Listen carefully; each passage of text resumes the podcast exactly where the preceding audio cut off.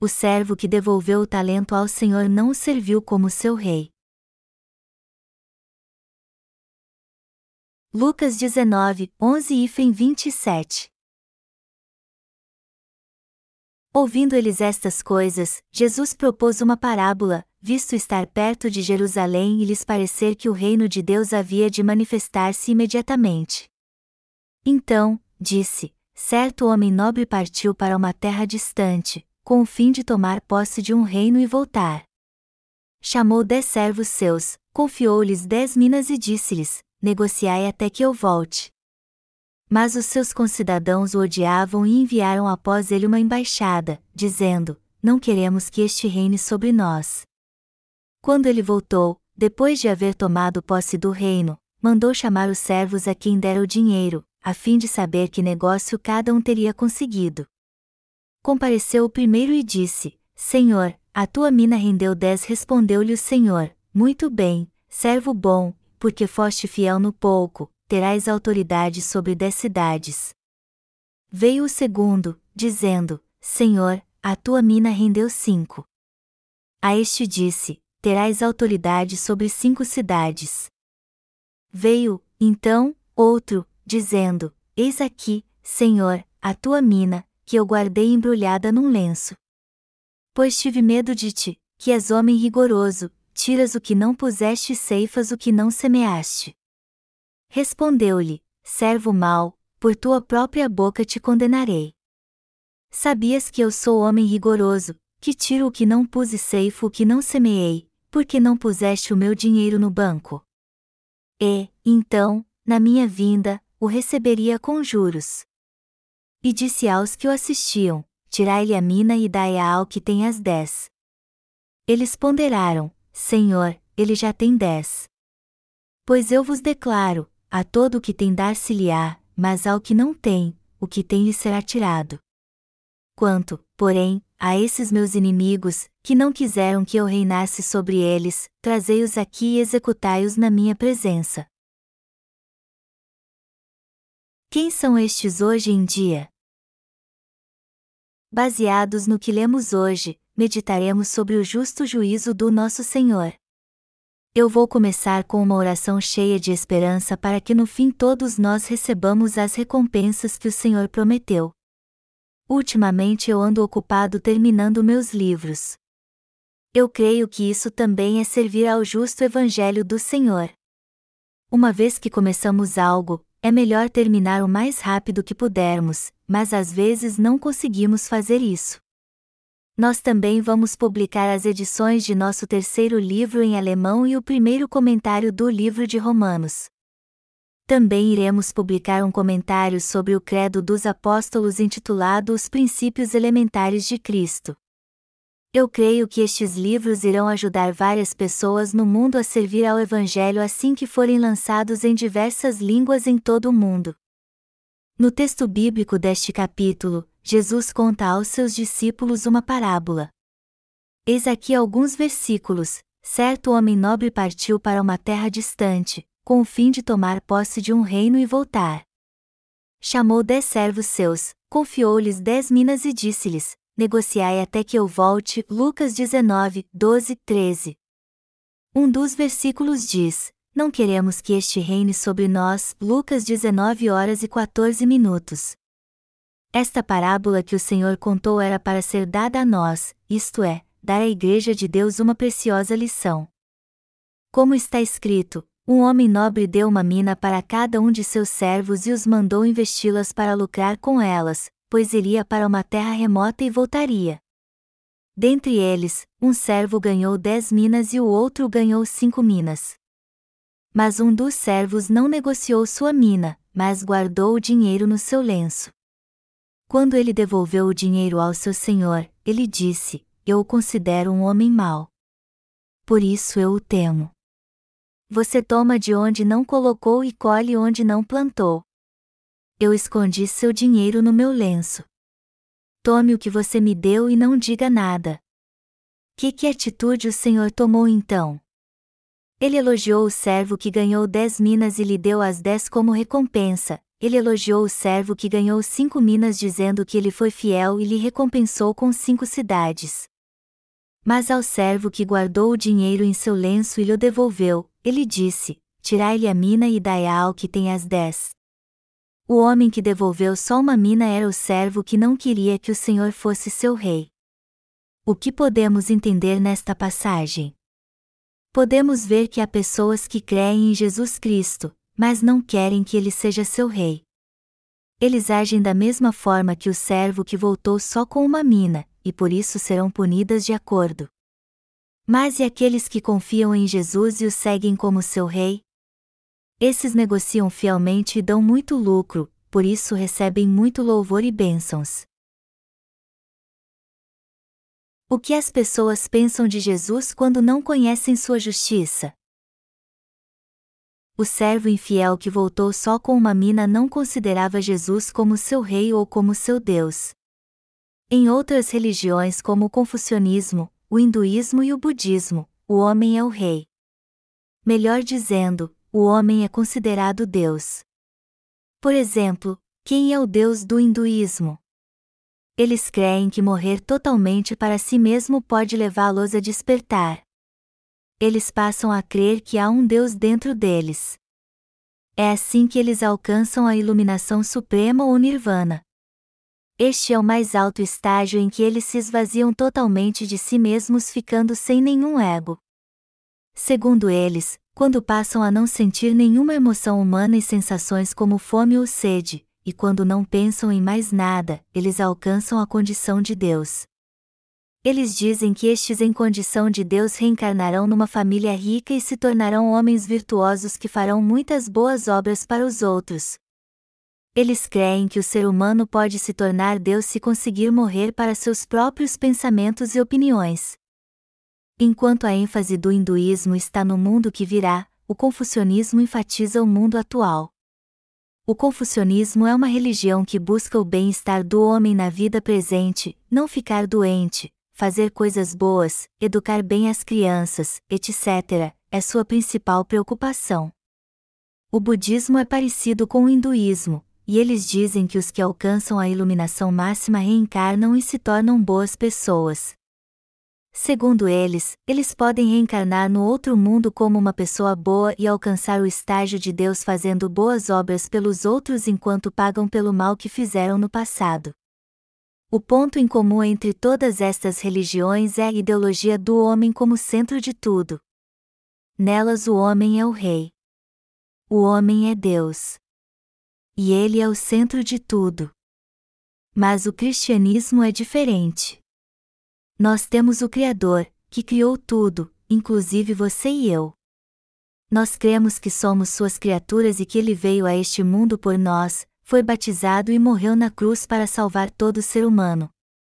Nossa doutrina é que Deus nos libertou do pecado, da morte, da destruição, da maldição, do diabo e nos adotou como seus filhos. Aquele que crê em Jesus crê nisso. No entanto, ainda há muitos cristãos que são como o servo infiel que voltou apenas como uma mina. Embora eles saibam que Jesus é seu Deus e Rei, eles não querem servi-lo como seu tal. Como eles veem Jesus em relação a si mesmos? Eles acham que são reis no trono do seu coração e que Jesus aparece como rei somente quando precisam da sua ajuda. Infelizmente, há pessoas assim em nossa igreja. Até entre os que nasceram de novo pelo Evangelho da água e do Espírito aos que pensam assim. Já que nascemos de novo pelo Evangelho da água e do Espírito, também recebemos a remissão de pecados e o Espírito Santo como presente, e os que recebem o Espírito Santo depois de receber a remissão de pecados se tornam filhos do Deus Todo-Poderoso. No entanto, alguns santos não querem que Jesus reine sobre eles. Isso não é um problema? Mas até eles não podem negar o fato de que ele também é seu rei. O Senhor é o rei de toda a humanidade, embora muitos não reconheçam isso. Precisamos ver quem serve a Jesus e ao seu reino e quem não serve. Quem são aqueles entre os cristãos que não servem a Jesus como seu rei? Eles têm um alto conceito de Jesus, mas não conseguem largar seu ego.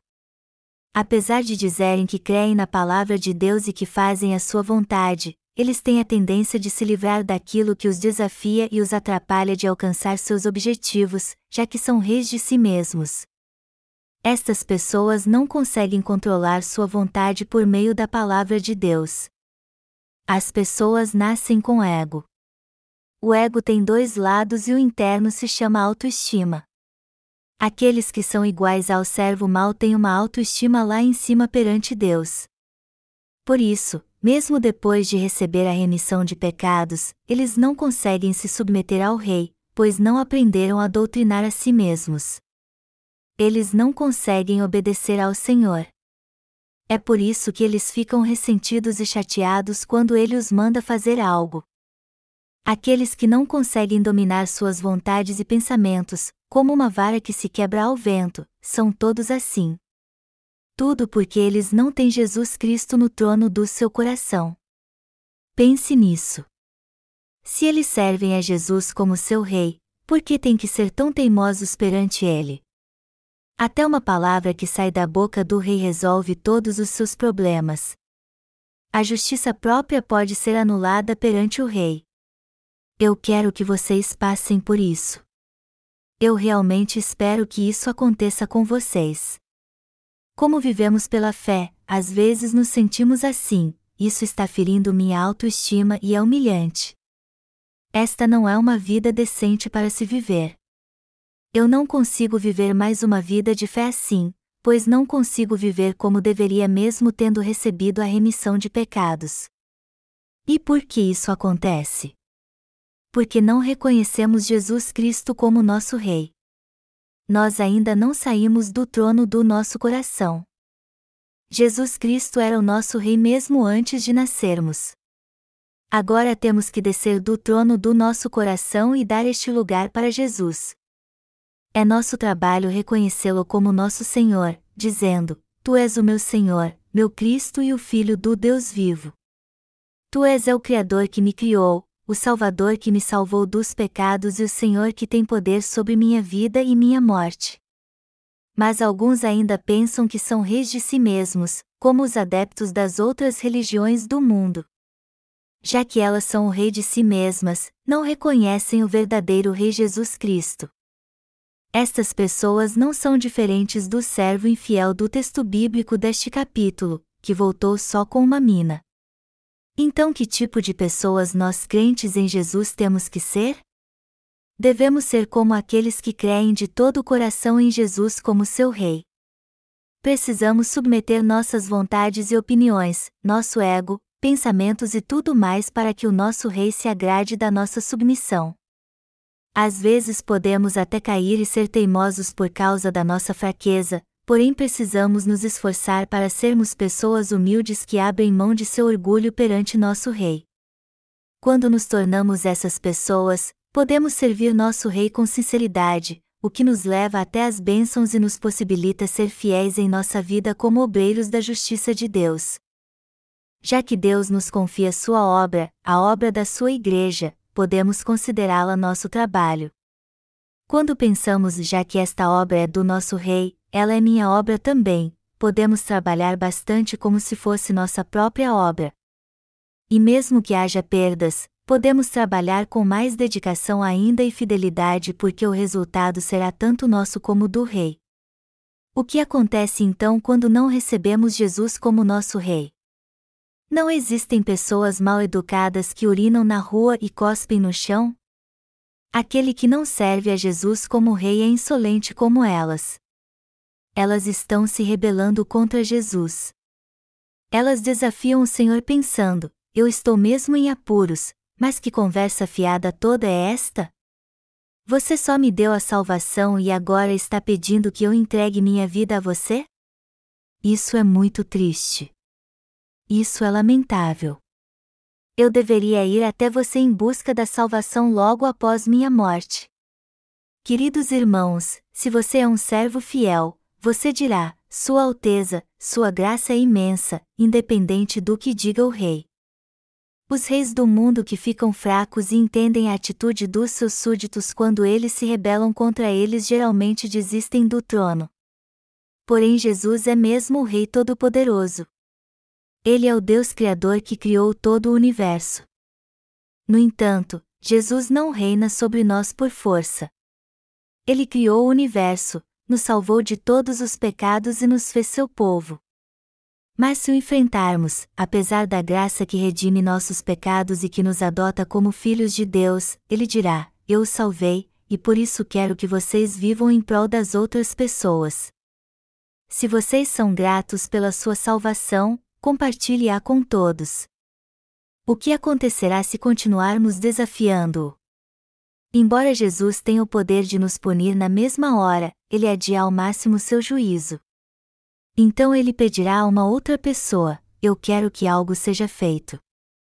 Você pode fazer isso por mim? Se a pessoa for um servo fiel, ele aceitará a tarefa alegremente, dizendo: Obrigado por confiar esta obra a uma pessoa tão imperfeita. Então Jesus lhe dará mais obras para fazer e o abençoará ainda mais. Ele também dá outra chance aos que foram desobedientes, perguntando: Me desculpe, pois da última vez eu não pude dar uma tarefa para você.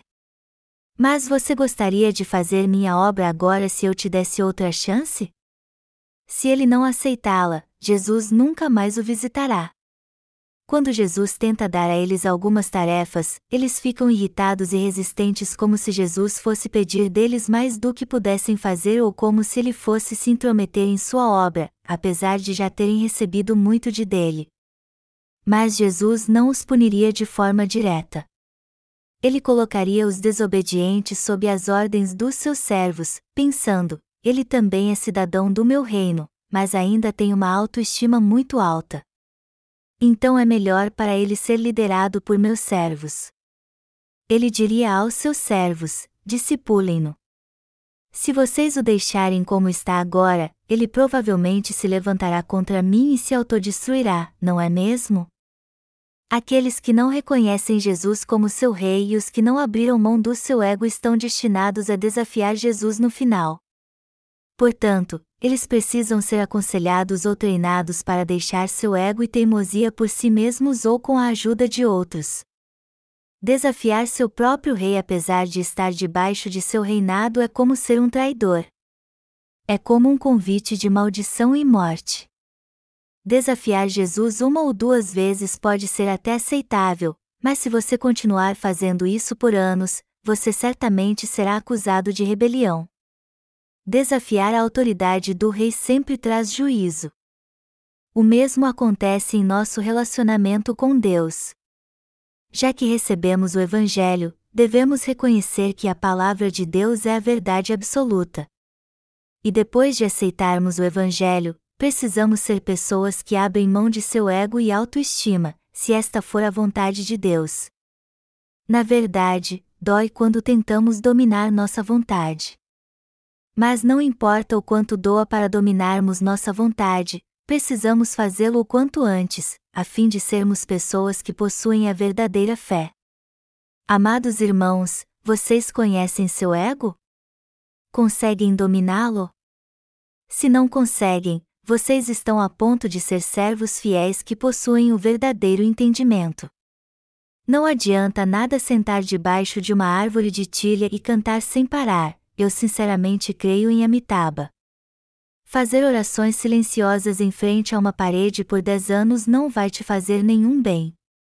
Só se abrirmos mão do nosso ego e da nossa vontade perante a palavra de Deus é que poderemos viver com santos de Cristo. Alguém assim é realmente grande e maduro.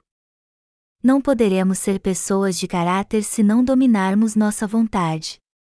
Aqueles que não são maduros não se deixam levar pela opinião dos outros.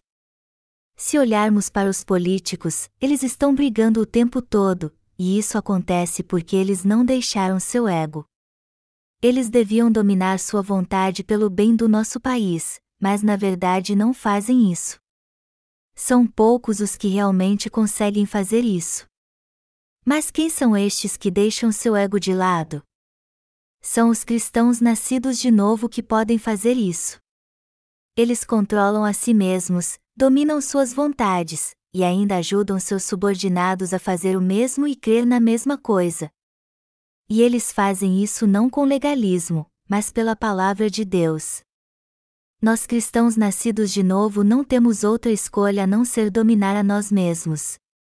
Disse o Senhor: Quem quiser me seguir, negue a si mesmo.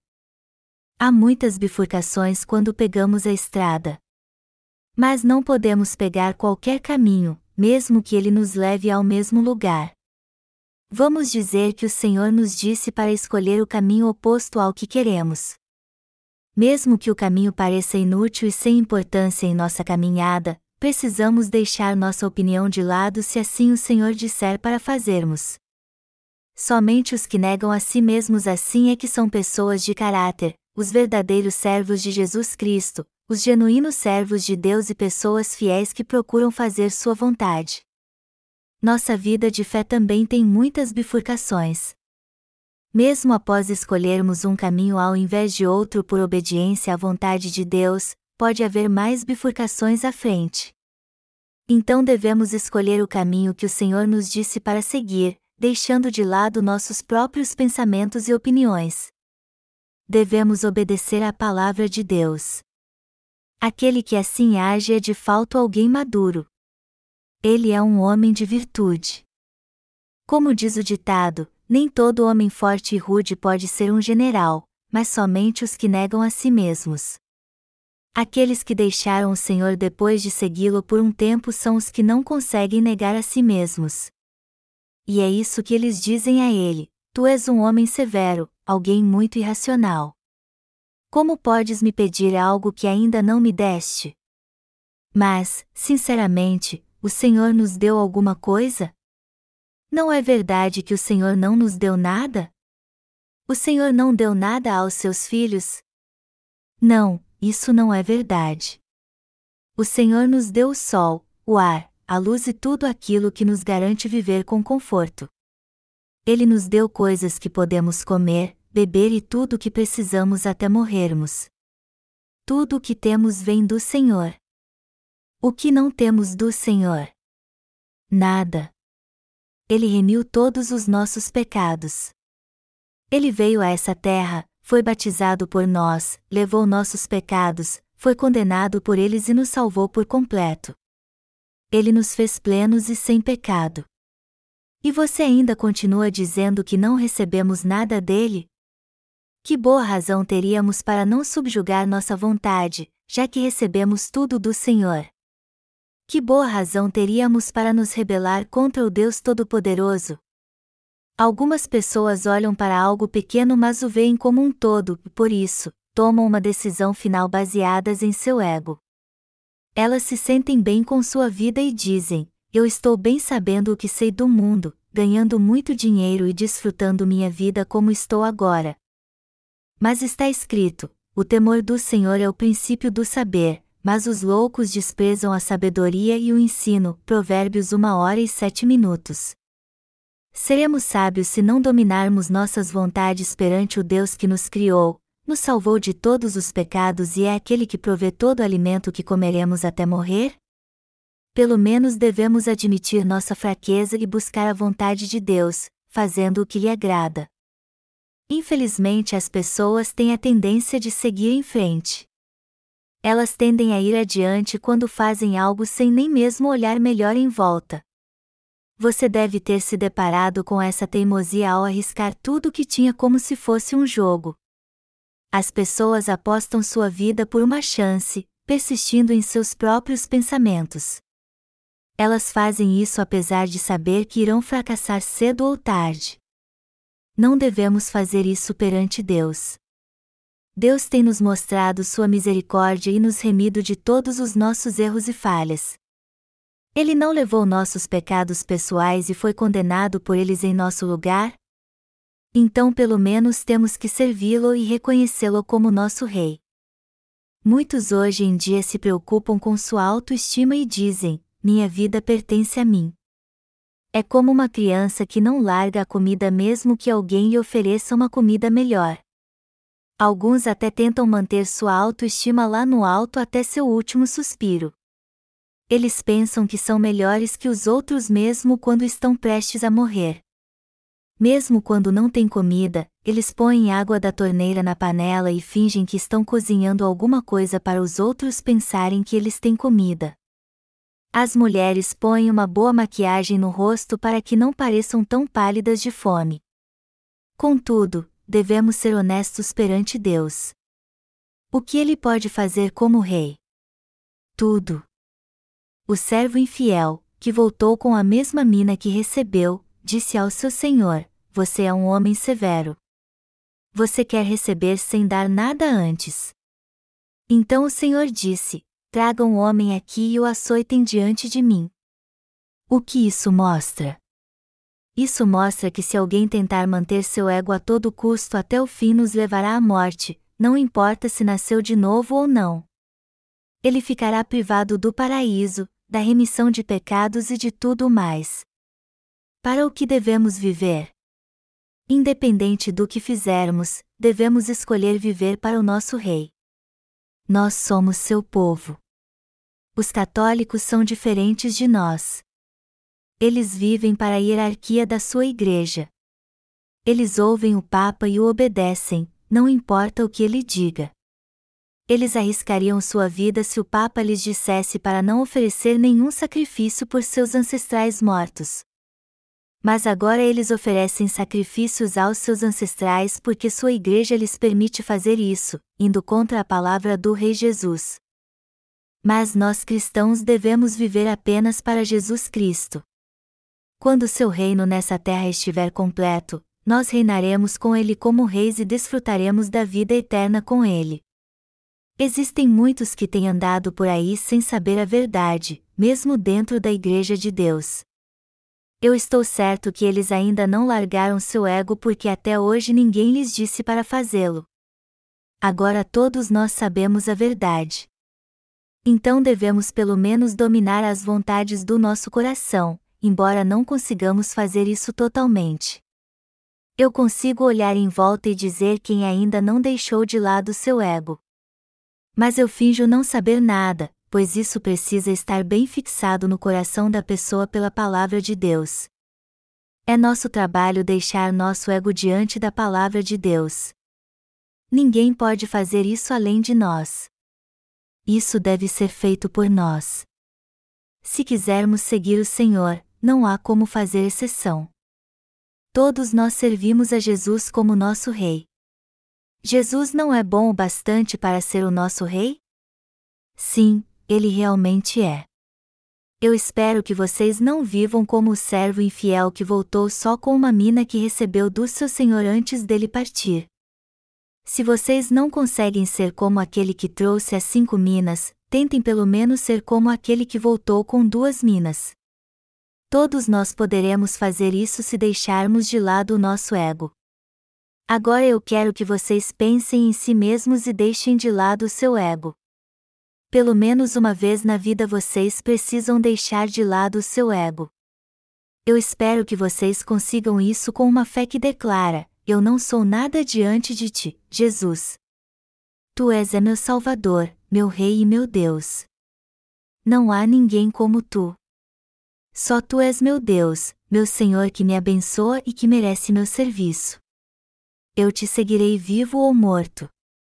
Então Jesus os abençoará dizendo: Já que vocês foram bons e fiéis no pouco, eu os te porei sobre dez cidades. Sinceramente eu oro para que todos nós sejamos como o servo fiel que trouxe de volta dez minas ao seu Senhor, e para que o Senhor nos dê esta fé.